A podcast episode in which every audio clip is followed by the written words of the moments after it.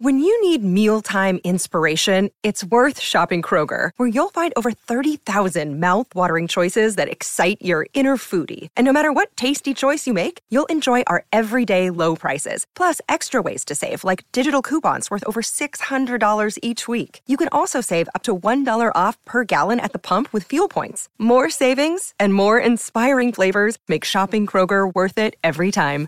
Kroger, fresh for everyone. Fuel restrictions apply. This episode of Read or Dead is sponsored by TBR. Been dreaming of a Stitch Fix for books? Now it's here. Tell TBR about your reading preferences and what you're looking for, and sit back while your bibliologist handpicks recommendations just for you. TBR offers plans to receive hardcover books in the mail or recommendations by email, so there's an option for every budget. Sign up only takes a few minutes. Answer a couple of questions about what you like to read and what you're looking for, link up to your Goodreads profile if you have one, and you're done. So you can visit mytbr.co slash treat your shelf to sign up today. That's mytbr.co slash treat your shelf. Welcome to Read or Dead, a bi weekly podcast where we talk about the world of mysteries and thrillers. This is episode 35, and we're recording on Wednesday, September 26th. I'm Katie McLean, along with Rincey Abraham, and we're coming to you from Book Riot. Hi, Katie. Hi, Rincey. How are you? I'm good. It feels like fall here, so I, I was in a very good mood today. Oh, it does feel like fall, and I don't quite know what to make of that. I, I mean, I know this is when fall happens, like it happens every year, but I don't know. I always feel like we're like summer either drags on for way too long or winter comes way too early. So like fall mm. comes, and I'm like, I don't know how. I don't. I don't know what to do. like I, I feel like I should know. I will say, like, I am having a hard time trying to figure out what to wear every yes. day because I can't. I'm like, is it how cold is it gonna be or how hot is it gonna be? And so I'm basically just doing like the layers thing because at least then like I can cover my bases because I'm uh, every morning I'm like, what does 65 feel like? well, I'm the same thing where I where I put on a jacket or like a blazer and then I'm like, okay, it's probably, you know, it's probably going to be, you know, at least fairly cool to where I'll want, you know, my arms covered. And then I walk outside and I'm like, "Oh god it's all hot and sticky. And then and then i think i'm fine and i'm you know i might have the day off and i've got like kind of a tank top or a sleeveless shirt on. I walk outside and i'm like jeepers it's cold. What happened? It's like i i really should like check my weather app before i step outside but i guess i just haven't learned that lesson yet. I mean, I check my weather app, but I feel like that still doesn't make a difference because I'm still just like I don't know what that number means anymore. like I'm only used to like it being in the upper 70s or higher. So I'm like, is 60s, like, is upper 60s considered cool enough for a jacket? We'll see. Yeah. We'll find out. I, feel like I should just be bringing along like a tote bag with all of these different layers. Like, okay, here's a here's a cardigan, and then yep. here's a light windbreaker. Here's a nice here's a thin thin material scarf. Don't forget an umbrella in case it rains. Oh yes, oh yes, got to carry that umbrella. Which of course I always forget. Like I come into work and then it starts downpouring, and they're like, "Well, did you bring an umbrella?" And I'm like, "Yeah, in my car." where it's completely not useful. Yeah, I uh, commute to work, so I always and I have a backpack that I carry, so I always have an. Well, no, I shouldn't say always, because there have been times where I've taken it out because it rained, and then I like left it out to dry and forgot to put it back in. But the majority of the time, I at least have an umbrella in my bag. Oh gosh, yeah. My I just I am I am hopeless with the umbrellas. I'm I've just resigned myself to that. I'm just gonna have to occasionally come into work or just or just come home just completely soaked and just look like a wet rat. Oh no. and with the wavy hair that just does that humidity, wetness, poof. Yep. That frizz, yep. that halo of frizz. Oh, all right.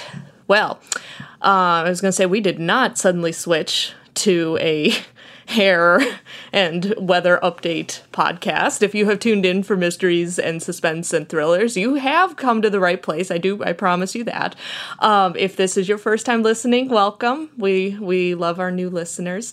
If um, if you're a if you're a not a brand new listener, you'll know that this is uh, this is the time where we talk a little bit about the show. We talk about um, we cover new releases in the world of mystery, suspense, and thrillers. We cover news updates, movie adaptations, themed reading lists, read alikes, um, other unusual things going on in that world. And as always, we put out a we put out a, a, call for any topics or subjects, reading requests, uh, reading recommendations that you might have, um, because we liked we like to um, talk about those in upcoming in uh, future episodes. Um, so if you have already shared um, if you have already shared a suggestion with us, we really do appreciate hearing from all of you. Keep them coming. We love we love the suggestions. Um, and then if you have not, we always put our contact information at the bottom of the show, so make sure to keep an ear out for that. And even if you don't have any suggestions, we like to chat with people about stuff that we talked about on the episode. We like to talk with people who we know have been listening to us. So, um, so to kick us off, we've got a, we've got a few uh, news items. Why don't you uh, go ahead and give us a couple of those, Rincey? Okay, so the first one is one that I'm personally super amped about. Uh, it was recently announced that that Veronica Mars is going to be doing like I guess it's considered a revival of the show. They're going to be doing another season on Hulu. Um, it was announced on Twitter. Kristen Bell posted like a video talking about it, and obviously, like Rob Thomas, the creator of the show, uh, mentioned it. Um, so I have loved Veronica Mars from the beginning. Like it's one of those shows where I just happened to watch the pilot like when it aired and I was like immediately hooked and was like obsessed with it. I own the DVDs, I watched the movie, like all of it. I'm totally into it and I'm very excited about this, but also because Rob Thomas like when he was talking about it on Twitter, he said like the revival movie was kind of just like fan servicey, uh, which if you watch the movie, you know that for a fact. Like it's fun and all that stuff, but he said that this limited run series on Hulu is going to be like a true detective story, which is great and exactly what I want out of Veronica Mars uh, revival. Um, so yeah, the show is coming back in 2019, I want to say. And um, another piece of exciting news that like I think just came out today as we're recording this is that former basketball player Kareem Abdul-Jabbar is going to be a one of the writers in, on the show, which I never would have expected, but is so amazing. Um, I'm a fan of Kareem Abdul Jabbar in general. I was a basketball fan growing up, but then also like just the way his career has gone. Um, you may be aware, or listeners, you may be aware that uh, he wrote a couple of like Sherlock Holmes young adult or middle grade um, stories and he is just like a really strong writer in general. Like he's written a number of like op-eds and like pieces for like time magazine and the hollywood reporter and all of this stuff and he's just like a very smart very strong writer and it's very interesting to me that he is now going to be sitting in the writer's room of uh, Veronica Mars. So, yeah, I just think that's like amazing and I'm very excited for the show. And if you haven't watched Veronica Mars yet, um, I don't believe it's available streaming at the moment, but Hulu is going to be putting it up, but I don't, I'm not exactly sure about the date about that. Um, but if you haven't watched Veronica Mars yet, you must. It's so good. I love it so, so much. Uh, season three gets a little bit shaky. That's the final season. Uh, but oh man, I could watch seasons one and two over and over again. Is this the time to admit I have not seen Veronica Mars yet? Katie, it's okay. You have to, no, it's okay though, because now you can experience it for the first time and then go into the revival and experience that as well. So that'll be your assignment for before it premieres in 2019. okay, when in 2019 does it premiere? I don't think it's until later because they have not even started shooting yet. So okay. you've got a little bit of time. Okay. I was like, how much time do I actually have? Because 2019 is fast approaching. Oh, yeah. No, you have like a minimum of six months. I don't even think it'll come out in the first half of the year. Okay. All right. I think I think I, I might be able to manage that. And then also, well, I mean, I've read them because I, again, I love everything about Veronica Mars. But if you aren't aware, there are two Veronica Mars novels. Um, but the thing with the novels is that you have to watch the show and and watch the movie in order to uh, read the books because it takes place like after the movies movie takes place and there are like spoilers. Um, so yeah, but I really enjoyed those. Kristen Bell actually narrates the first one, and so it legitimately feels like you're watching an episode of Veronica Mars if you listen to the audiobook. I highly recommend it. The second audiobook isn't narrated by her, but the narrator still does a really good job. So if you like the Veronica Mars uh, universe, and for some reason you didn't know, there are books. I do like Kristen Bell. Like I love The Good Place. Oh my So- gosh, I love The Good Place too. Oh my gosh, we just finished season two and then didn't realize we had actually finished season two until Netflix told us that we didn't have any more episodes. I was like, what? Yeah, that that show is so good, and I'm so excited. I think it comes back this week. oh, thank God. I was like, so you actually might have timed that really well. I think we I think did. Comes back like tomorrow. Oh my gosh. Yeah, we finished it like two or three weeks ago, I think. But uh, oh, I love that show so much. I, I need more of that show in my life. It was so happy for me. Yeah, it's it's great. It's a great show. All right. Um, the other piece of news that I'm going to touch upon very quickly is that uh, Michael B. Jordan is going to be starring in uh, two movie adaptations uh, based on uh, these Tom Clancy books. Um, so he's going to be playing John Clark, who is basically the main protagonist in a handful of Clancy books. Um, and the two that they're adapting are Rainbow Six and Without Remorse. Um, now, I haven't read any Tom Clancy books ever, but if there was anyone who's going to make me read a Tom Clancy book, it would be Michael B. Jordan. Um, so uh, let's yeah, so there hasn't been a lot of news about it yet, just other than the fact that Michael B. Jordan has been cast as the main character.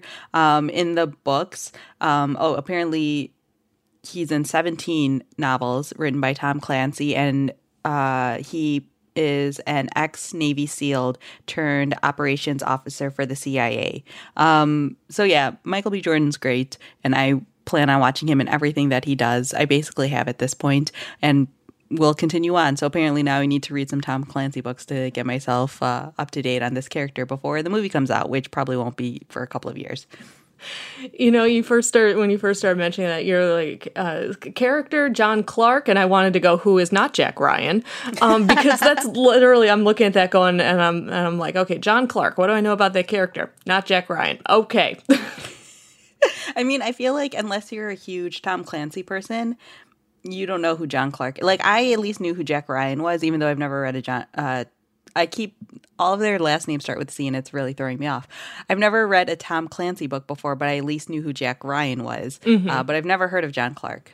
yeah, I haven't either. I mean, I've heard of, the, I've, I'm aware of the books that you that you mentioned, but yeah, I I have not read any Tom Clancy. I tried to read The Hunt for Red October, but I didn't get very far in it. Um, it's just it's it's not my cup of tea. Yeah, I have a feeling this isn't going to be my cup of tea either, but I at least want to give it a try before the movie comes out. I mean, I have no problem with just watching Michael B. Jordan on I was I was gonna say for Michael B. Jordan's sake, you know, you can give it a try. I'm not. I mean, it's not like I'm going to not watch the movie because I haven't read the book because it's Michael B. Jordan. So All right. Um, and then in other adaptation news, um, if you are at all familiar with um, The Kept by James Scott, um, it's a historical uh, mystery suspense novel uh, that came out in 2014. Uh, Angelina Jolie is going to star in the movie adaptation. I believe she's also going to be producing it as well. Um, this is one of those books where I was like, well, I know the title and I can see the cover, but I but I couldn't remember. I haven't actually read it. Um, if you ha- if you haven't read the novel, um, Variety uh, gives this summary. Uh, the story is set in the winter of 1897 and follows a trio of killers that descends upon an isolated farm in upstate New York. Midwife Elspeth Howell returns home to the carnage, her husband and four of her children murdered. Before she can discover her remaining son Caleb alive and hiding in the kitchen pantry, another shot rings out over the snow covered valley. Caleb, who is 12 years old, must tend to his mother until she recovers enough for them to take to the frozen wilderness in search of the men responsible. Um, so definitely seems like it's more along the suspense line of stuff and kind of the survival thriller, um, kind of the the uh, revenge narrative. Um, but yes, Angelina Jolie is set to is set to star and uh, produce the film. Uh, so it sounds, at the very least, it sounds like it should be an interesting movie. Um, so you'll want to keep an eye out for news of that.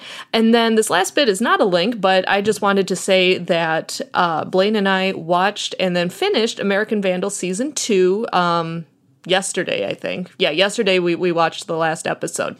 It is really gross, but so good. Like, definitely on par with season one. Like, I think season one was funnier, but season two still has that, like, where I like those what I loved about season one was that it was goofy and ridiculous, but it's still kind of kind of hit you surprisingly with that with its like poignant kind of themes and message and stuff. Um, it was kind of like unexpectedly poignant. The season two, it's um, that is much more obvious, but it makes really, really fascinating and just really on point statements about, you know, American culture and teenagers and high school and where as a culture we have our priorities. And then there's there's like it's oh my gosh, there's so much stuff going on. And um I will I will say as a person who sometimes can get like super grossed out by like bodily functions or like super realistic uh, depictions of such. Um, I will say, if, if anyone else is in this in a similar boat, the first episode is kind of difficult to get through. It's really, really disgusting. Um, the rest of the episodes are not nearly as bad. Um, the like it started off to where I was like I may have to limit myself on how much I can watch this because it was super messing with my like with my anxiety and my triggers and stuff. But by the end of it, I was bringing home takeout and going, "Oh my god, we got to finish up American Vandal season 2." So it it gets a lot easier in that respect to watch. So, um if any so yeah, if anyone's in a similar boat, just wanted to give give you that heads up from someone who kind of muscled through it and watched the whole thing, but um it's really fantastic. It's just it's got all these twists that you don't expect and just just amazing like like I said statements about society and like it's it's a lot darker than the first one. Um like it's it like the end it's like really dark. Um but it's still like hopeful and funny and it's just is really really fantastic um so i really highly recommend it they've done a bang up job with it. Yeah, I was telling you this ahead of time, Katie, but I haven't started it yet because I had heard how gross it is. And one of the only times I watch TV anymore because I don't watch a lot of TV or I don't watch as much TV as I used to. But a lot of times when I'm watching TV, it's while I'm like eating dinner or eating some other meal. And so I haven't watched it yet literally just because of that. But maybe like this weekend or something, I will find a moment when I'm not eating and watch the first episode at least. Yeah. So I can get past that. Yeah, the first episode, you definitively do not want to be watching that while you're eating. Like that like I did not watch it when I was eating and that still threw me off my food a little bit for the for a little for a little while for the rest of the day. Um so, you know, just bear that in mind. I, I, hope that's an adequate, adequate, you know, content warning. But the rest of it, you could probably, you could probably do without giving a second thought about, you know, what you're eating or anything. So. All right. Um, so before we jump into the main topic of the episode, I have our first sponsor, and that is the seven and a half deaths of Evelyn Hardcastle by Stuart Turton. At a gala party thrown by her parents, Evelyn Hardcastle will be killed again. She's been murdered hundreds of times, and each day, Aidan Bishop is too late to save her. Doomed to repeat the same day over and over, Aidan's only escape is to solve Evelyn Hardcastle's murder. However, nothing and no one are quite what they seem. So, this is Stuart Turton's debut novel, and it's garnered praise from a lot of different art- authors, including A.J. Finn and Sarah Pinborough. Um, this is a genre bending debut that has been described as Agatha Christie meets Groundhog Day with a dash of Quantum Leap, and it is the number one library reads pick as well as an indie next pick for September. Uh, so, the seven and a half deaths, or sorry, seven and a half deaths of Evelyn Hardcastle has also found a place on several most anticipated lists, including Harper Bazaar's, Marie Claire, and Stylist Magazine. I know a lot of people who have already read this one and said that it's a really fun story. And again, like if you like Agatha Christie style or like Golden Age mystery style uh, books, this is a really fun twist on that. Um, and again, that is the seven and a half deaths of Evelyn, Evelyn Hardcastle by Stuart Turton. And thanks so much for sponsoring this episode.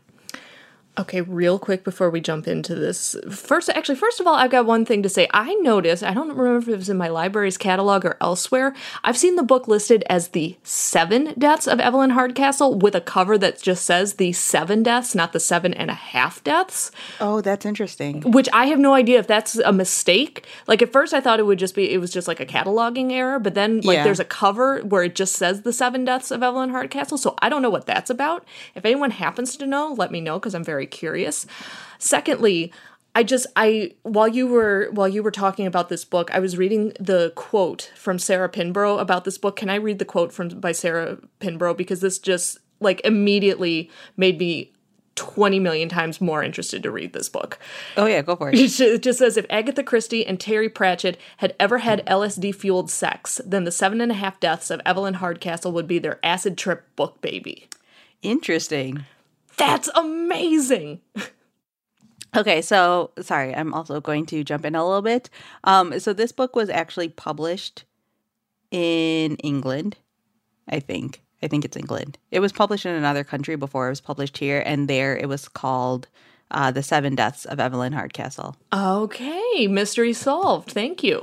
Because I knew it was published in another country before it came here. Um, so I like did a quick Google just to see if like they had changed, but I didn't like pay attention to like the difference in the title. Um, so yeah, it's either like Britain or Australia or something like that. Okay, well, if anyone can figure out why the title changed from seven to seven and a half deaths, I mean, we might have to just read the book to find out. Maybe. I mean, I mean the the whole LSD acid trip book baby thing totally totally went. I went, oh yeah, I'm adding this to my list. okay, so um, for our kind of our central discussion for this episode. This was a suggestion from a listener, and uh, we're going to be talking about books with LGBTQ detectives. And uh, you know, when we got this when we got this suggestion and i mean i could be totally totally wrong but we did not already cover this for like june pride month or anything right? Yeah, no, we didn't. Okay, because I was looking at going, um, because I remembered talking, I had talked about the dime by um, Kathleen Kent, and I was like, no, that was for the Edgar Awards, and that one Yeah. where the main character, um, she's uh, the main main character is a lesbian, and I was like, no, that wasn't for that, and then I was like, I don't think we've talked about it, so um, I guess, well, I was going to say we don't just celebrate Pride in in June; it's a it's a year round thing. Um, but yeah, so um, I well, Jamie, who does the mystery newsletter, I I mess I I uh, messaged her on Twitter. I was like, "Hey, you got any good suggestions for me?" Because I'm like, I want something a little bit different. She gave me a bunch of books to choose from, and now I want to read all of them, including the one that you ended up picking, Rincey. So I'm really excited to hear about this one.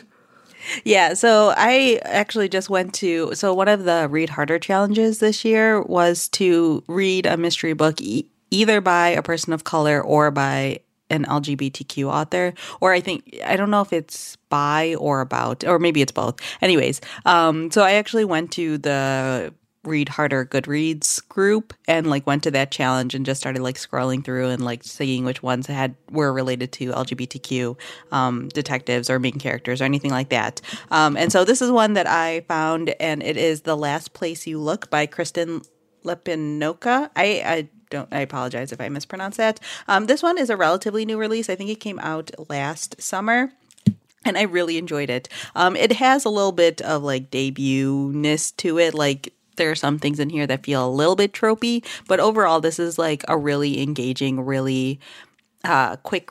Not quick. It is was kind of a quick read, but I just felt like the story itself was so engaging that like it kept you uh, wanting to keep reading. Um, so this one you are mainly following this investigate private investigator named Roxanne. Her dad was a detective and he has recently passed away and um she gets uh, hired to look into uh, this case that happened in this like small town in Ohio. She lives in a major city in Ohio.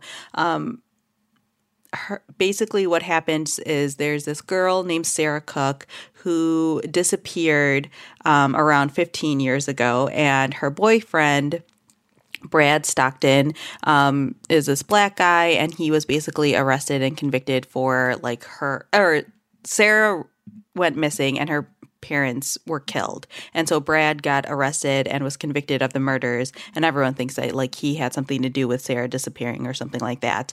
Um, and so now he's on death row and he has around like two months left until he's executed. And so his sister uh, comes to Roxanne and is like, I think I saw Sarah Cook at a gas station. Um, can you like look into this case and try to get my brother free because he didn't do it?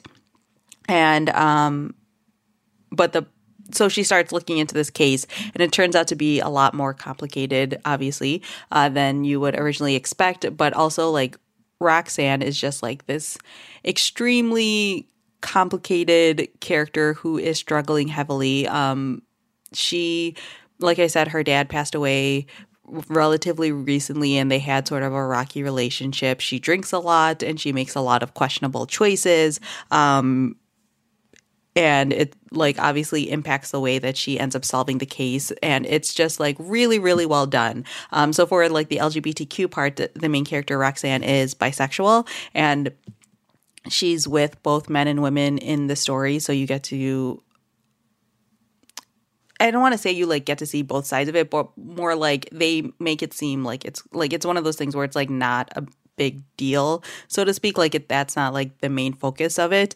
Um, it's mainly just about how she's just like this broken person and is in a lot of like just really messed up relationships. Um, there's also like uh part of the story where there's like a young teenage girl who's a lesbian most likely they don't like put a label on it uh, but she's attracted to another girl and like roxanne sort of like talks to her about it and things like that it's a really nice moment in the book um so yeah i mean it's a really strong mystery i definitely will plan on picking up more of these books if there are more coming out with this character because roxanne is a really interesting character she's basically it's kind of funny that we were talking about veronica mars earlier in the episode because like this character sort of reminds me of a Veronica Mars type. If Veronica Mars was like way more messed up and had like an alcohol problem.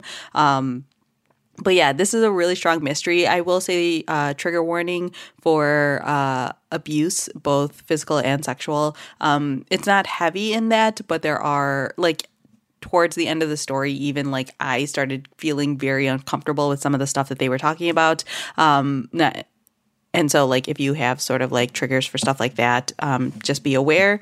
Um, but yeah, it was a really good mystery. I think they did a good job of like slowly revealing um, clues and hints to the reader. Like it's one of those things where it's not like a major twist or anything like that, but the way that the story is set up, I think, was really, really well done. So I highly recommend it if you enjoy a good investigator, uh, mess- or an especially like messed up character or complicated character sort of in private investigator story. All right, awesome. Because yeah, definitely sounds like it's right up my alley. So I'm gonna keep that one. I'm gonna keep that one on the list. Um, God, there were so many that um, well that that Jamie recommended to me, and I also had gone through the um, article that God, did Jamie write that one? She might have written the article that yeah, she might have for for each of the uh, read harder challenges. Um, but yeah, there were just so many fantastic books on there that I I came back from the library with like two or three additional books, and I was like, oh, I'm not going to have time to read all these, but that's okay.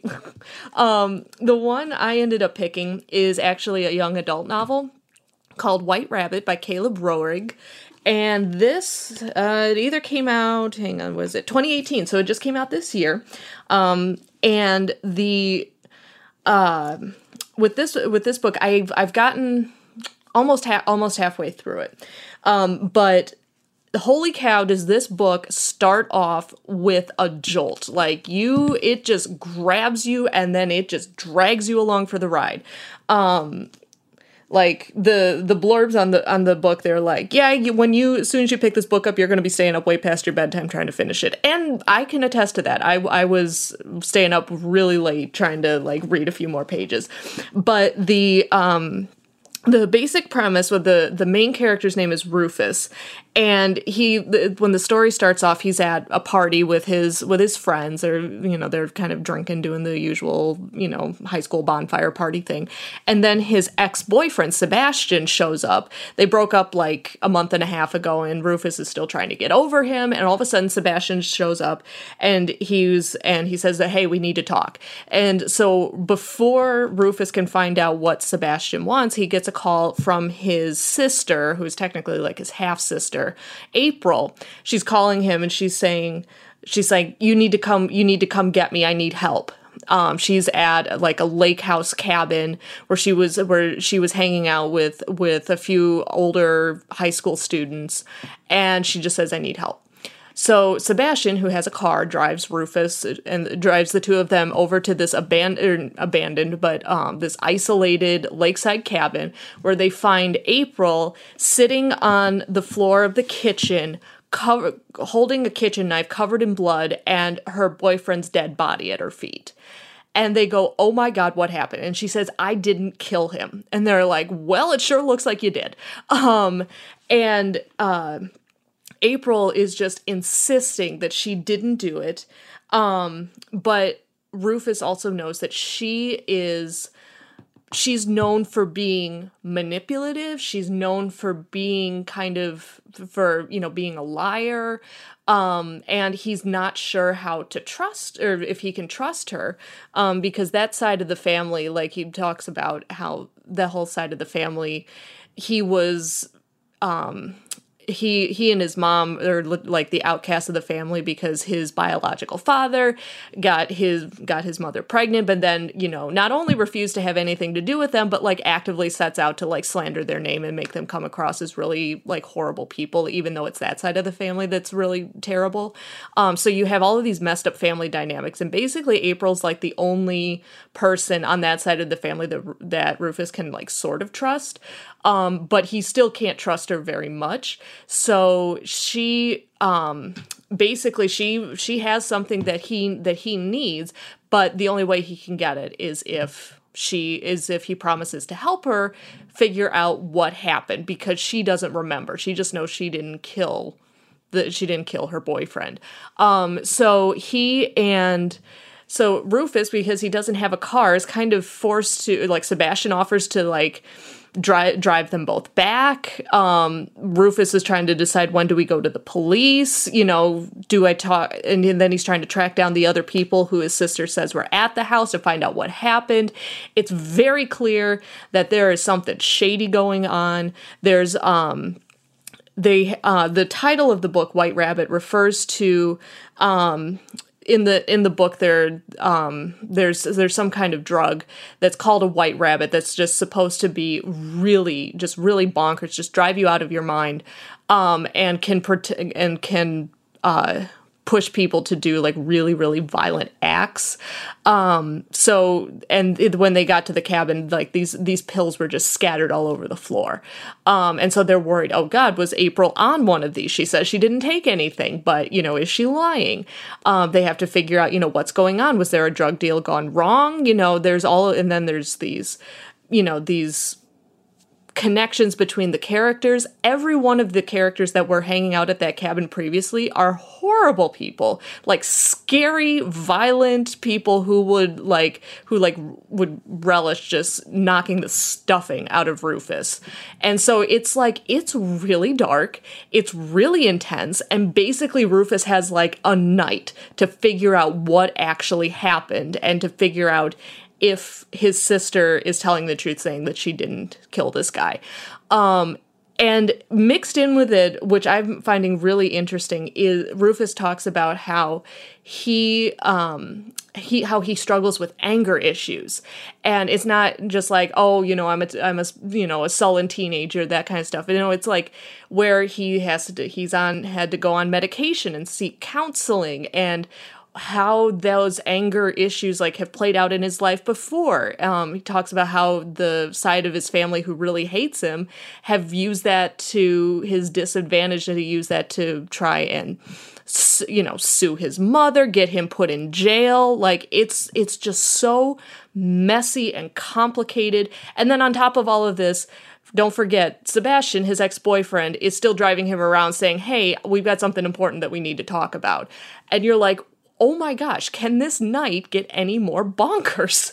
And it's so good. It is so it's so compelling. I have no idea where it's going to go, but I cannot wait to just write it out till the end and see and see what happens. This this is I can tell that this is going to be a book not only like I'm pretty darn sure that I'm going to end up loving this book, but I'm also going to be recommending it to like all the high school students that come that come past the reference desk at work. I'm going to be like, "Hey, you guys need to read this book. It's bonkers."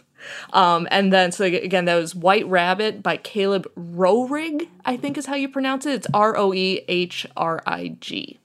Yeah, I remember hearing about that book when it first came out. We might have talked about it in like new releases or something like that. And I remember like being like that sounds super interesting, but it sounds like super dark, and so I never like got up the courage to read it. Yeah, it's like again, me, dark, demented, and disturbing over here. Like I even I was taken aback. I was just like, oh my goodness, like this is this is pretty intense. Um, but it's it's fascinating. It's just it's just like this immensely compelling story that like it really grabs you by the jugular and it's just like, "Hey, you're coming with me."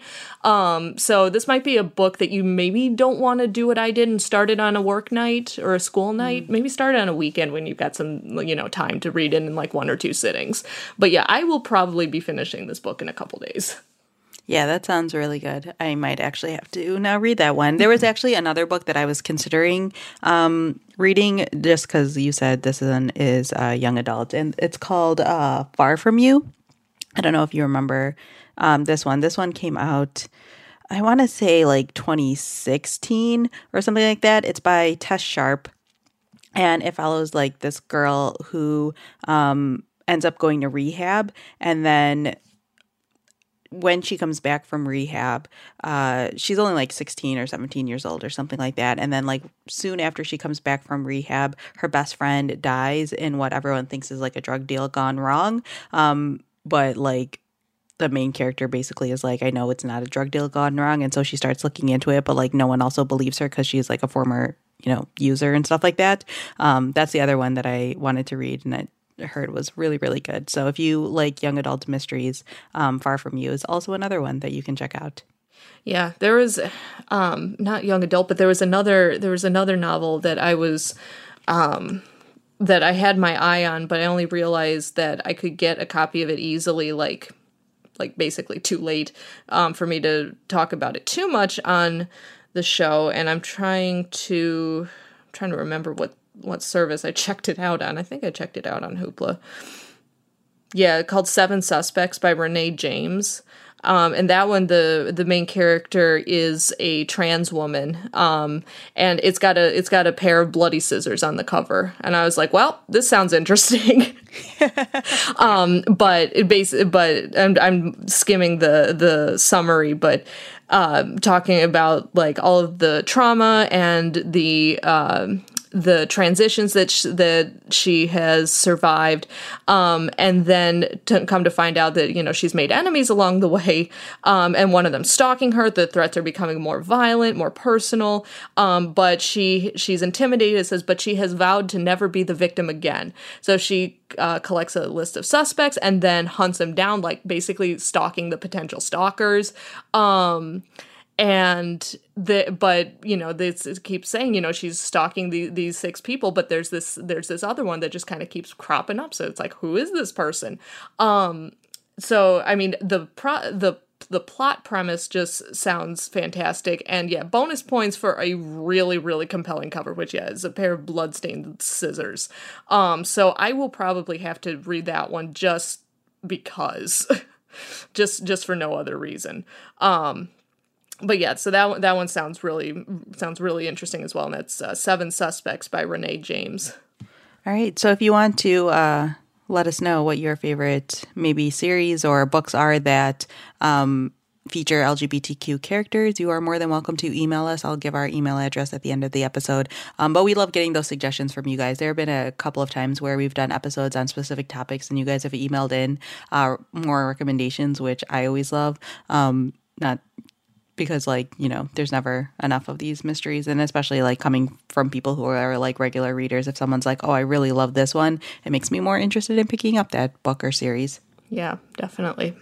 Okay um, so the second sponsor for uh, this episode is william morrow uh, publishers of i know you know which is the new novel by Gilly McMillan uh, this is a chilling, twisty mystery about two shocking murder cases 20 years apart and the threads that bind them. 20 years ago, 11 year olds Charlie Page and Scott Ashby were murdered, their bodies dumped near a dog racing track. A man was convicted of the brutal crime, but decades later, questions still linger. For his whole life, filmmaker Cody Swift has been haunted by the deaths of his childhood best friends. The loose ends of the police investigation consume him so much that he decides to return home in search of answers. Hoping to uncover new evidence, Cody starts a podcast to record his findings. But there are many people who don't want the case reopened so many years after the tragedy. Um, you may recognize the author's name. She uh, wrote. She's written several, um, several really, uh, really uh, well received psychological suspense mystery novels, like What She Knew, The Perfect Girl, um, and these are. Um, what she, uh, a few of her books are part of a series, um, but this new one, I Know What You Know, is a standalone. Um, so you don't have to worry about getting caught up with a series beforehand. Um, her writing is perfect uh, for fans of authors like Liane Moriarty, Mary Kubica, Rosamund Lupton, Shari Lapena, Lisa Ballantyne. Um, so if any of these any of these authors are ring are ringing any of your bells, you will uh, definitely want to pick up this book. I know you know again by Gilly McMillan, published by William Morrow, and we thank them very much for sponsoring the show. All right. I have our new releases for this episode. There aren't quite as many as there normally are. I feel like the mystery, thriller, psychological suspense summer boom is sort of dying down now. Um, but there are still a handful of really interesting and compelling stories coming out in the next couple of weeks or came out this week or next week. Um, so the first one I have is Nightingale by Amy Lukavics, and this is actually another young adult mystery. Um, at 17, June Hardy is everything a young woman in 1951 shouldn't be independent, rebellious, a dreamer. June longs to travel, to attend college, and to write the dark science fiction stories that consume her waking hours. But her parents only care about making June a better young woman. Her mother grooms her to be a perfect little homemaker, while her father pushes her to marry his business par- partner's domineering son. When June resists, her whole world is shattered. Suburbia isn't the only prison for different women. June's parents commit her to Burrow Place Asylum, aka the institution, with its sickening conditions, terrifying staff, and brutal medical treatments. The institution preys on June's darkest secrets and deepest fears. And she's not alone. The institution terrorizes June's fragile roommate, Eleanor, and uh, the other women locked away within its crumbling walls. Those who dare to speak up disappear or worse. Trapped between a gruesome reality and increasingly sinister hallucinations, June isn't sure where her nightmares end and real life begins. But she does know one thing in order to survive, sh- she must destroy the institution before it finally claims them all. And again, that one is Nightingale by Amy Lukavics, and that one is actually already out now. The second one I have is uh, The Hollow of Fear by Sherry Thomas. This one, I believe, comes out on October 2nd, and it is the next book in the Charlotte Holmes Lady Sherlock series. Uh, the first one, I believe, is A Study in Scarlet Women, and the second one was A Conspiracy in Belgravia. So, under the cover of Sherlock Holmes consulting detective, Charlotte Holmes puts her extraordinary powers of deduction to good use. Aided by the capable Mrs. Watson, Charlotte draws those in need to her and makes it her business to know what other people don't. Moriarty's shadow looms large. First, Charlotte's half brother disappears. Then, Lady Ingram, the estranged wife of Charlotte's close friend Lord Ingram, turns up dead on his estate. And all signs point to Lord Ingram as the murderer. When Scotland Yard's closing in, Charlotte goes under disguise to seek the truth. But the undercover uncovering the truth could mean getting too close to Lord Ingram and a number of malevolent malevolent forces. So again, this is the third book in the Lady Sherlock series, which is basically like a gender bent Sherlock Holmes. Um, and again, that's called The Hollow of Fear by Sherry Thomas. And then the final book I want to mention is Zero Sum Game by S.L. Huang. And this one also comes out on October 2nd. Um, this one is sort of like a science fiction thriller. Cass Russell is good at math, scary good. The vector calculus blazing through her head lets her smash through armed men twice her size and dodge every bullet in a gunfight, and she'll take any job for the right price. As far as Cass knows, she's the only person around with a superpower, until she discovers someone with a power even more dangerous than her own. Someone who can reach directly into people's minds and twist their brains into Mobius strips. Someone intent on becoming the world's puppet master. Cass should run like she usually does, but once she but for once she's involved. There's only one problem. She doesn't know which of her thoughts are her own anymore. Uh, so, again, if you enjoy science fiction thrillers, then you might enjoy Zero Sum Game by S.L. Huang, and that one comes out on Tuesday, October 2nd. All right. Well, yeah, once again, adding all of those to my list. And I think I didn't realize that the third book in the Charlotte Holmes uh, series was coming out, which actually is like the perfect segue because I just finished the first book in the, Hey, there you go. in the Charlotte Holmes series. So I'm just going to go ahead and charge on through. Um, so I. Uh, so yeah, I finished the first book, which is a study in Scarlet Women. Um, this was the one that I had. I was meaning to read for the historical um, mystery episode that we did the last time, I think it was. Um, but I hadn't gotten far enough past the point where I had stopped listening to the book the last time. Um, so I did finish it, and I really liked it. Now, I, um, Rincey, I saw your Goodreads review of it when I was um, adding something to my to my Goodreads page. Um, and it uh i agree and i have to say i think your sentiment said that you know you were like not sure or the the shifting perspectives and like the the names and stuff it was a little hard to keep track of. Um which i found to be the case. I was um i that was one of the reasons why i ended up not finishing it on audio because it was just too dang hard to keep track of all of these characters with similar sounding names and they're all lord and lady and all this other stuff and I'm just like I don't know like I'm I'm trying to keep them straight but it's really difficult on audio. Um but I uh I did uh finish it as an ebook and after a while i kind of like i was able to sort of keep the character straight. Um i it might for me it might be worth a reread just to kind of go back and be like okay did i really okay yes i did that character was that person that character was that person. But i loved the feel of the story. I loved the characters. I love charlotte holmes. She's like this really intriguing combination of like cold clinical deductive skills but she also has like you know kind of you know she has compassion and empathy. It's just kind of like she doesn't use them that often and isn't quite sure what to do with these feelings. Um, but she's just such an interesting character.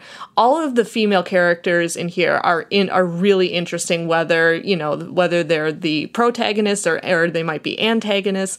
Um, it was just a I just I loved the feel of it. I loved just yeah, just just kind of getting a sense of the characters and their relationships, which usually doesn't um for me, I mean, I like character driven stories, um, but if they t- if the mystery kind of takes second kind of takes a back seat sometimes. I'm not i'm not always as interested. It really depends.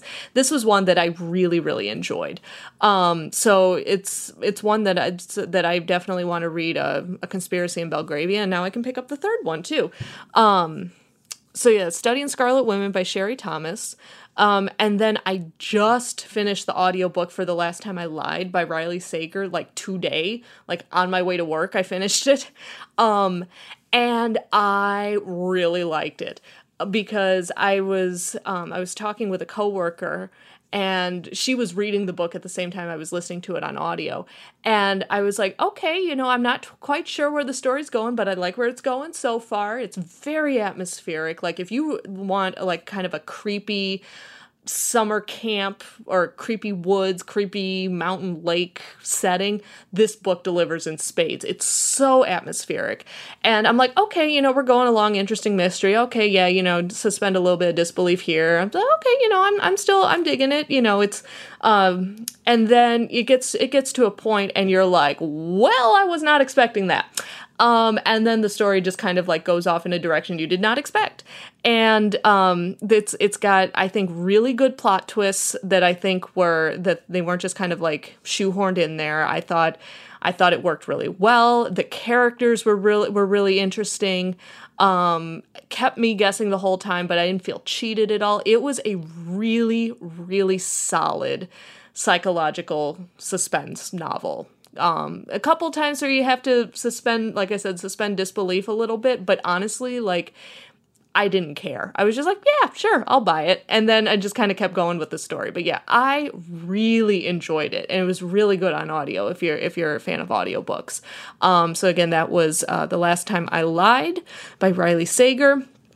And then in terms of what I'm starting, I've got Lethal White on audio and uh, Bad Blood by John Carreyrou, which uh, which we've talked about on the show before. Um, both of those I've got on hold as audiobooks, and they're probably going to come in at the exact same time. So I'm just not sure which one's going to come in first, and we're going to see how this goes because I'm guessing they're probably going to have holds after me, and I'm going to have to get through them pretty quickly. So this will be interesting.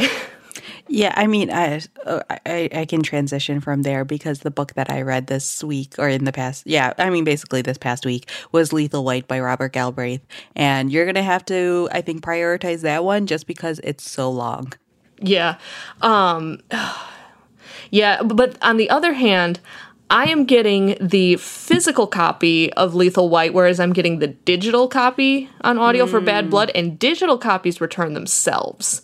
Yes. So I that mu- is true. Yeah, and so I I was saying on Twitter when I was when I was lamenting my audiobook dilemma, my soon to be audiobook dilemma, I was like, Lethal White I'll have to listen to in the car. That'll be my car audiobook. And then Bad Blood because it'll just be on my phone already. That'll be my chore audiobook. And I'm just going to listen to that and make up chores and stuff to do around the house. So hope so hopefully when Bad Blood comes in by the end, I'm hoping that the apartment will never be will never have been cleaner.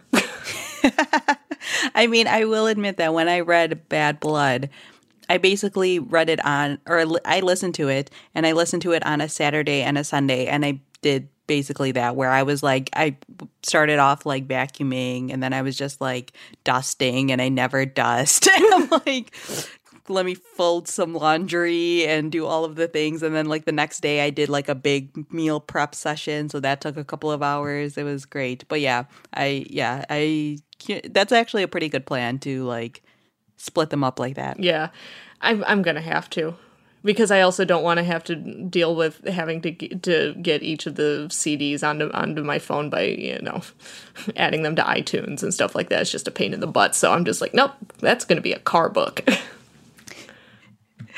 yeah. So, um, yeah, the only book that I finished so far that uh, is a mystery book is Lethal White by Robert Galbraith, and I won't talk too much about it. I told Katie this offline, like I texted her while I was reading it, and I have a lot of feelings about this book, and so I feel like we should do an episode just about Lethal White after she finishes it, just so that way we can talk it out a little bit. Um, but if you follow me on Goodreads, you probably have already seen it. My honestly, my biggest like it's hard to talk about this book because obviously a lot of things happen and also like I don't want to spoil things for like the previous books if you haven't read the Robert Galbraith books yet.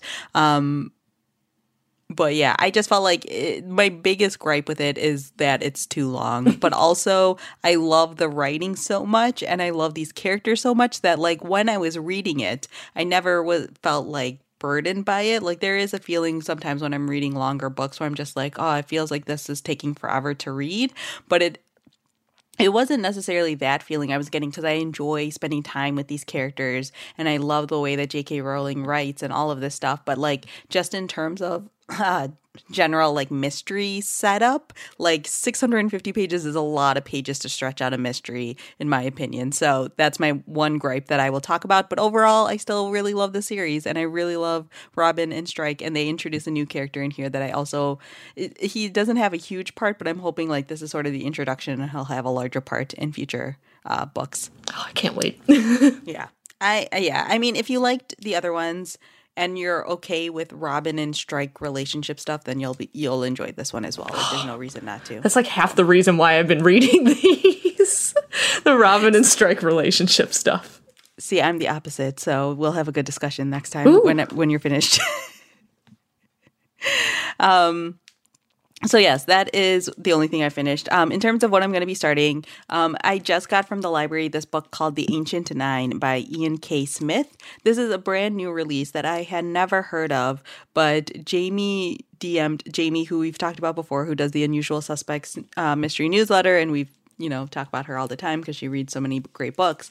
Um, she like DM'd me on Slack and was like, "Hey, have you heard of this book?" And I was like, "No, I've never heard of it before." And she's like, "Okay, you should probably pick it up." And, and she's like, "I haven't read. She hasn't read it yet either, but she just saw that it was about like she just saw that it looked interesting, and it's also by a black author, and we're always trying to you know help diversify our own reading. Um, so she was like, "Hey, you should probably check this one out. It just showed up on my doorstep," and I was like, "All right." So I looked it up, and it does sound really interesting. Um, so you are following these two characters named Spencer and Dalton, and it follows them as they are. Uh, about to, i think it's a, like when they're about to uh, join this sort of like secret society type of club at club at harvard they're called like final clubs basically they're like unofficial clubs at harvard and um dalton is basically like a legacy at this so he sort of knows like uh, what the club's about and what its r- rituals are but there are some things about it that are kind of cryptic and shadowy